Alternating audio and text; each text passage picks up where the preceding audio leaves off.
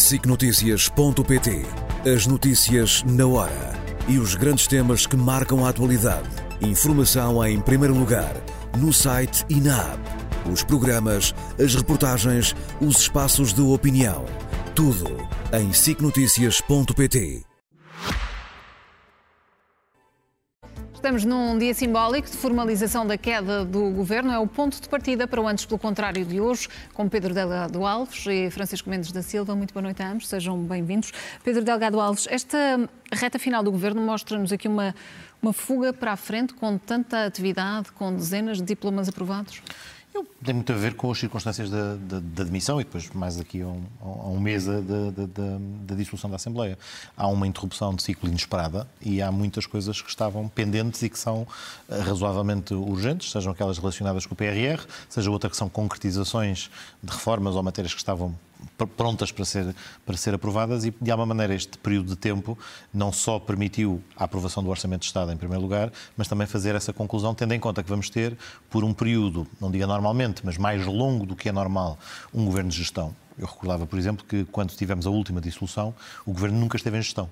Uh, o governo não foi, não, foi, foi a, não aprovação do orçamento que motivou uh, as, uh, as, eleições antecipadas e a dissolução. O governo nunca formalmente foi demitido, portanto, ainda que tenha reduzido, por uma questão de legitimidade política, a intensidade das coisas que ia fazendo, formalmente nunca esteve em gestão e, portanto, aquele, mesmo durante aquele período, não é, não é comparável ao período de tempo que agora começará, hoje, tudo indica, ou melhor, amanhã, e que pelo menos até final do mês de março, com a formação do, do próximo Governo Constitucional, significa praticamente uh, quatro meses de um Governo de gestão. Portanto, e, e há, deixar, desde logo esta questão... o trabalho feito, deixar eh, um testamento, é uma espécie, ou uma forma de ultrapassar aqui o trauma da Operação Influência? Vejamos, eu acho que grande parte das coisas que foram apresentadas, há, há, diferenciaria duas coisas. Por um lado, o conjunto de coisas aprovadas hoje, está muito na linha do que eu referi, hum. ou seja, medidas relevantes ou até uh, coisas que estavam marcadas e que não deixaram de se adiar, ou seja, não foi por estar o Governo prestes a ver formalizada a sua demissão que se, deixou de que se deixaram de apresentar as conclusões relativamente ao aeroporto. Não é por causa disto que, por exemplo, o processo do TGV não está em marcha e se terá que decidir e acabar por, por, por tomar uma decisão quanto a isso. Portanto, isso é o, o trâmite normal de, de, de, nesse plano decisório. Depois há a questão comunicacional. E aí, inegavelmente, há um conjunto de momentos uh, simbólicos e algumas, uh, alguns, uh, alguns dos acontecimentos de hoje e dos últimos dias que têm essa dimensão um pouco, não é, não é em jeito de balanço, mas de facto verificar que havia coisas que ainda estavam em curso, enfatizar hum. isto mesmo, não diria que motivado pela Operação Influencer, mas pela consequência que daí veio, que é a demissão do governo, o que também é peculiar, digamos, este período de tempo, faz exatamente um mês no dia de hoje, dia de hoje. Que, dá, que, tem lugar a formalização.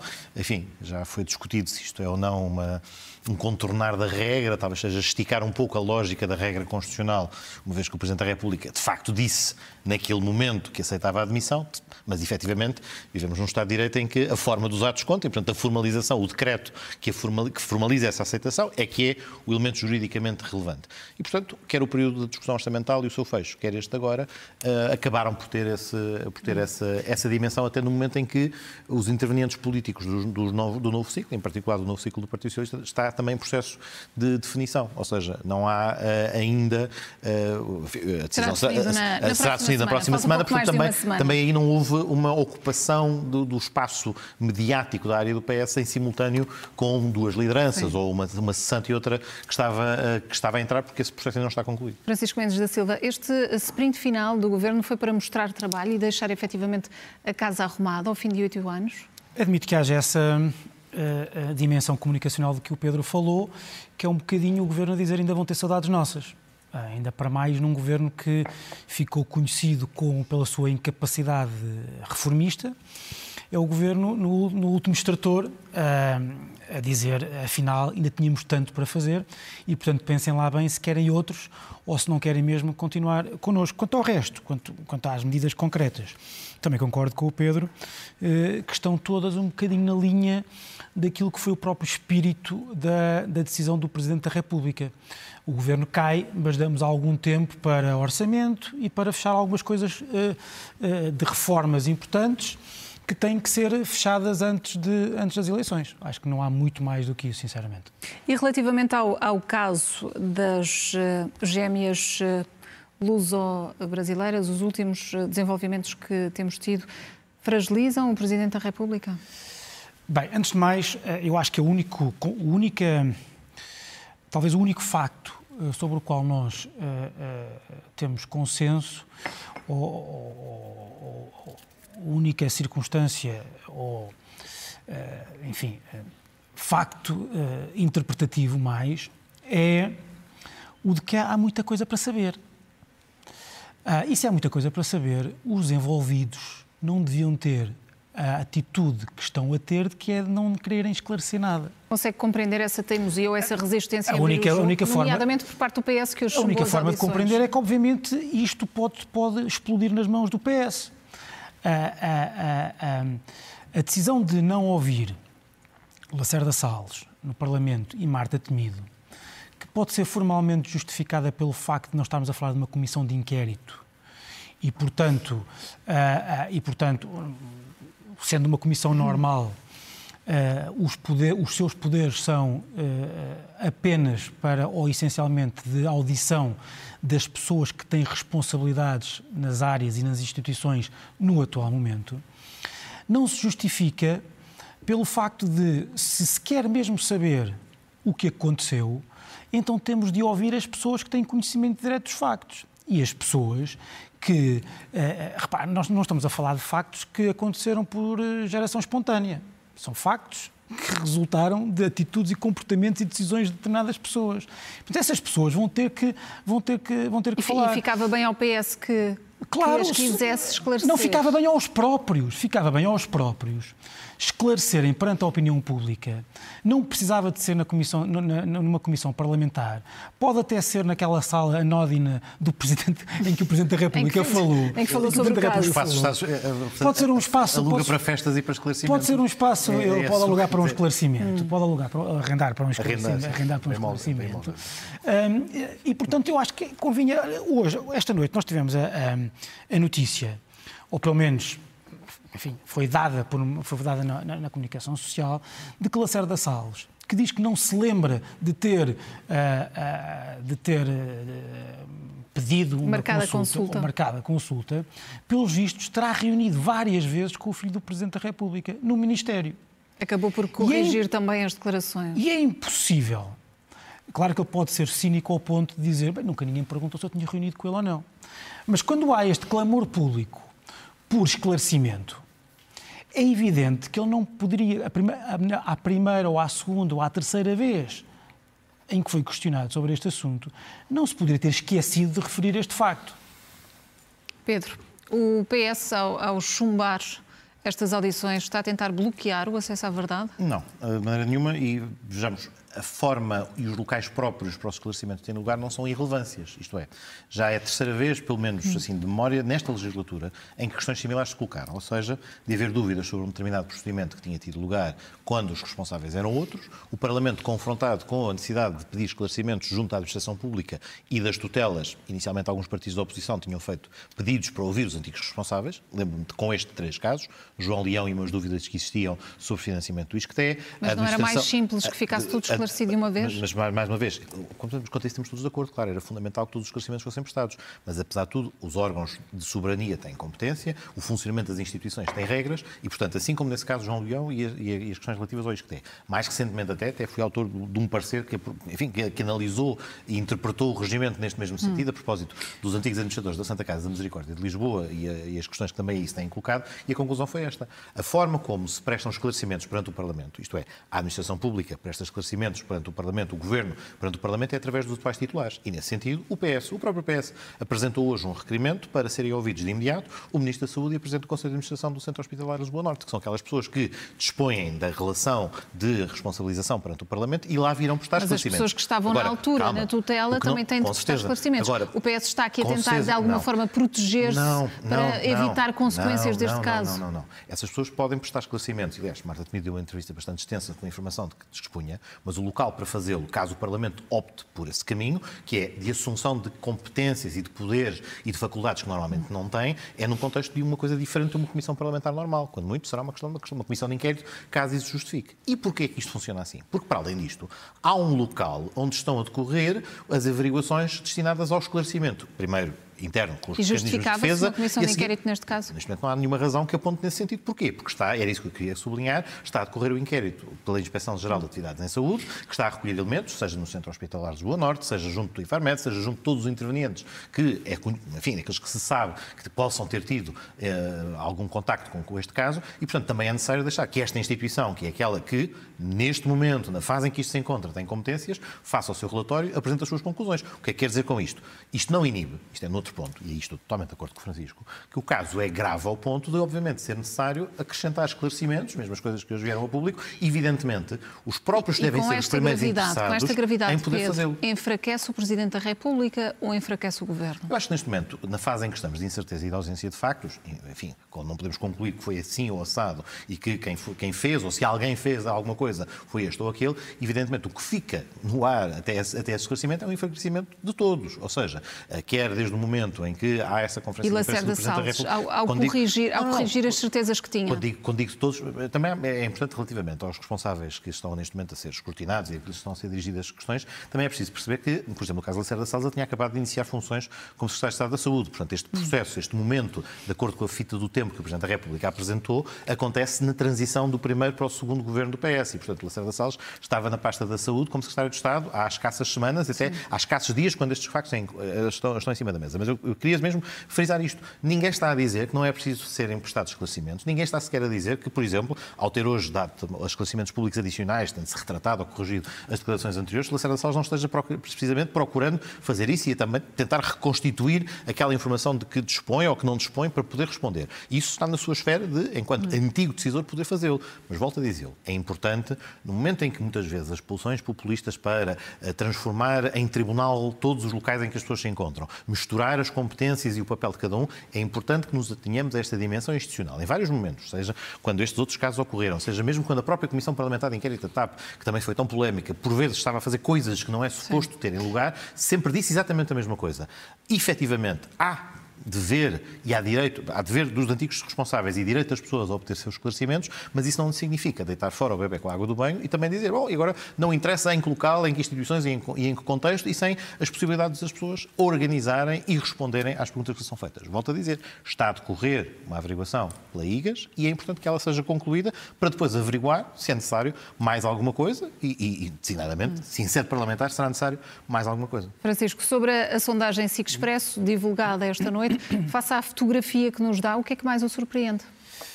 Ah, na verdade, não há nada que me surpreenda, porque eu, eu, eu não sou nada daquelas pessoas contra as sondagens, ou que está sempre a criticá-las. Eu acho que as sondagens são um bom barómetro, não significam hoje aquilo que vai acontecer nas. nas eh, não representam hoje aquilo que vai acontecer nas, nas, nas eleições, mas esta, por exemplo, esta que foi, foi publicada ou foi divulgada hoje, é uma sondagem que está em linha com, eh, em termos de tendências, com muitas outras.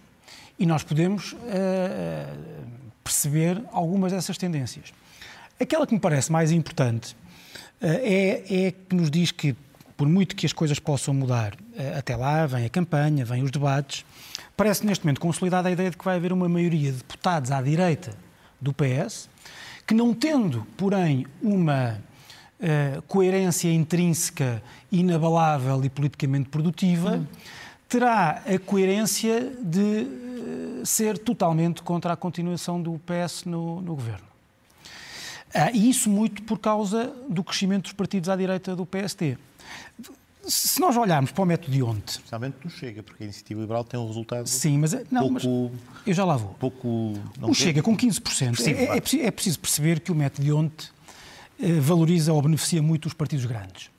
Isto significa que a partir dos 15, 16%, os partidos têm mais percentagem de deputados do que percentagem de votos. O que quer dizer que o Chega com 15% pode ter 40 ou 45 deputados. A iniciativa liberal com 6%, julgo que a média nacional foi 4 e tal por cento na- na- nas últimas, pouco sobe. pouco sobe, mas quer dizer que, mas como concentra muito em Lisboa e no Porto, talvez Aveiro e Braga, eh, quer dizer, distritos onde poderá ter, se a média nacional é 6%, poderá ter 8 ou 9, eh, vai ter eh, provavelmente 15 deputados, por aí. Se 45 mais 15 pode dar 60 deputados à, à direita do PST. O que quer dizer que o PST, com o pior resultado de sempre, em termos de deputados e percentagem, pode ser poder. E isso... Para ter essa maioria, teria de se aliar ao Chega. Não Significa teremos... isso que Luís Montenegro, forma... Montenegro teria que emendar as afirmações e Teria, mas a, a realidade ia obrigá-lo, por muito, por muito... E em que posição é que ficaria, se a realidade o obrigasse a isso? Ficaria numa posição em que seria líder de um governo, com primeiro-ministro, líder do partido, do segundo partido mais votado, com um resultado historicamente desastroso para o PSD, dependente uh, da direita xenófoba racista uh, e, e com aura de mentiroso.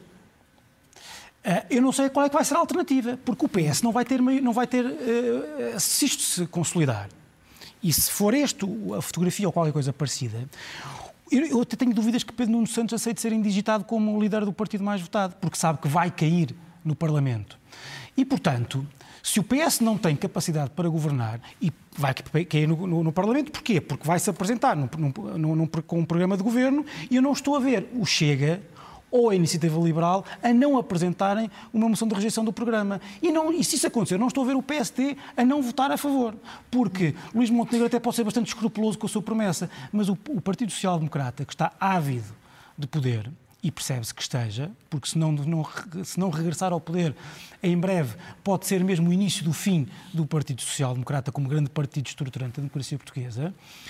Uh, uh, nem os vice-presidentes, nem a militância, nem os barões locais vão permitir a Luís Montenegro ou quem quer que lhe suceda, se Luís Montenegro se demitir depois das eleições, depois das eleições não lhe vão permitir, não vão permitir que o, que, que o PSD aceita a continuação do, do, PS. E, portanto, isto, uh, uh, as pessoas, eu tenho visto, mesmo para terminar, eu tenho visto as pessoas a dizerem coisas do tipo, bem, isto, uh, a, a, fotografia que isto tira é uma fotografia de grande complexidade. Eu não acho que haja grande complexidade, porque a partir de 2015 nós passámos a ser uma espécie de democracia nórdica de coligações uh, variáveis em que conta quem consegue ter maioria. E, portanto, é, para mim é muito simples. Ou a esquerda tem maioria e o Primeiro-Ministro é o líder do PS, ou a direita tem maioria e o Primeiro-Ministro é o líder do PSD. Mas, Se isso vai durar mas, ou não... Mas permite-me introduzir uma variável, porque mesmo nas democracias nórdicas há um momento de evolução. A partir do momento em que o peso da extrema-direita direita se torna excessivamente significativo para baralhar um bocadinho as contas. Tudo o que tu é absolutamente correto. Ou seja, a ideia de blocos à esquerda ou à direita que se vão alternando é com a sua capacidade de formação. Mas depois, em vários países, a certa altura, começou a surgir, primeiro na casa dos 10, depois na casa dos 20, mais recentemente na Suécia, quase na casa dos 19, e aliás, a conseguir ser o partido da direita mais votado. Tu tem, tem que responder isto, tem que responder isto não, não, por 15 segundos. Não, já lá vamos, porque este é que é mesmo um ponto interessante. Esta ideia dos três, pé, dos três pés do sistema político, não sei se já lá chegamos, mas chega a aparecer em várias sondagens, uhum. com 15, 16%, começa a aparecer um fenómeno em que temos o bloco da esquerda democrática, o bloco da direita democrática e depois, de repente, um bloco da extrema-direita que faz curto-circuito ao que poderia ser uma parlamentarização do nosso sistema, que a Zeringonça em 2015 uh, fez operar. Reação como é que, como é que se supera isto? Novo é? Porque, porque é precisamente por isso, aliás, o Pedro acho que concorda comigo porque nós já tivemos este debate, é precisamente por isso que eu sempre defendi aquilo que o Luís Montenegro defende que é um acordo entre os dois principais partidos de proteção do sistema contra os extremos, em que quem ganhasse teria o benefício transitório durante algum tempo para poder governar. Mas o problema é que o PS a não ser o José Luís Carneiro estaria aberto a isso. Mas o mais provável líder do PS, que é Pedro Nuno Santos, já disse que não fará. E é por, isso que, que, é por isso que o Luís Montenegro, na hora da verdade, vai dizer que está desonerado da promessa que fez, porque era uma promessa que pressupunha que do outro lado havia o mesmo escrúpulo. O problema Pedro, dessa, reação, o problema reação desta, a esta, esta sondagem. Só ainda em réplica. O problema dessa raciocínio é que cria uma equivalência, como se os extremos, como aquilo que tu designas de extremos de um lado e do outro, não, não. fossem equivalentes para os perigos que representam para a democracia. E o problema é esse. Eu não estou seja, a fazer equivalência. Não, o que eu estou a dizer é que se, se, se o Luís Montenegro é disse, se eu ficar em primeiro, espera, se eu ficar em primeiro, eu gostava que me deixassem governar. Não, inadver... E Pedro Nuno Santos inadvertidamente, atira-o para, os, para, para os braços do Inadvertidamente faz esse exercício. O Luís Montenegro também não tem autoridade para poder dar essa nota, porque precisamente nos Açores, onde o PS ganhou as eleições, aquilo que fez foi o inverso, porque ele dependeu... Não foi o que fez. Mas, não foi o que fez. O partido que ele hoje dá nota de ter uma postura diferente. E verificou-se. Enfim, as nuances face ao que se dizia nas campanhas eleitorais, quer nos Açores, quer na Madeira, nuances diferentes, mas depois não se concretizaram. Aquilo que diz há pouco, como é que se descalça a bota daquilo que eu estou a dizer neste momento, mas depois não sei que não vou conseguir concretizar. O problema nesse raciocínio é que cria uma falsa equivalência, que aliás, até estudos recentes demonstram, os portugueses não associam a geringonça ou a coligação, uma coligação ou um, um governo apoiado à esquerda, com esse problema de estrutura para a democracia e de perigo para o funcionamento da democracia, porque viveram com ele durante quatro anos tranquilamente. Pode-se discordar de opções política económica aqui ou acolá, mas ninguém hoje, genuinamente, tem má memória desses tempos, Mas dessa sabes que é que perspectiva. essa equivalência? Rui Pedro Nuno Santos, quando Pedro Nuno Santos diz- do risco dessa Quando Pedro Nuno Santos não aceita, não aceita viabilizar um governo do PSD, se o PSD ficar à não, frente, calma, mas- é porque é indiferente Não, não é. Porque o qual- Chega a governar Qual ou é não, o duplo problema? Pedro Nuno é que um, um PSD a governar dependente, seja do, nem sequer do Chega, mas mesmo dependente, por exemplo, de, uma, de, se, coligar, de se coligar com a iniciativa liberal, Pedro. aquilo que ela pode significar. Oh, Não não, não, Pedro, Pedro, temos, não, temos não, mesmo, houve o temos raciocínio, mesmo que houve o raciocínio até. Vocês receberam todos um memorando de Francisco, não, um bocadinho mais de respeito pela, pela opinião das pessoas. temos mesmo- A iniciativa- não, é não, repare, não é de ilusão a iniciativa liberal. A iniciativa liberal tem direito às suas opiniões políticas. Agora, não pode esperar ter determinadas opiniões políticas e depois não lhe dizer. que é um perigo para a democracia? Não, é um perigo para o Estado Social. É um perigo para o Estado Social. É um perigo para o Estado Social, de uma determinada perspectiva. 6%. Ou seja, é, é um perigo para o Estado Social, que também é uma base importante da democracia. Evidentemente, não se compara ao Chega. O ponto não é esse. Mas dessa perspectiva de radicalizar algum discurso no que diz respeito a pilares importantes e nos quais as pessoas se revêem relevantes, torna o PSD um parceiro potencial, ou um parceiro, no sentido de algo que eu viabilizo a governação muito menos aceitável do que o PSD, eh, do PSD de Rui Rio, por exemplo, ou do que o PSD há uns anos. Portanto, há efetivamente um, não um sequestrar, mas um condicionamento do PSD pela situação em que se encontrava. Pedro Delgado Alves, Francisco Mendes da Silva, boa noite a ambos e obrigada pela presença nesta edição da noite. Voltamos daqui a breves instantes. Até já.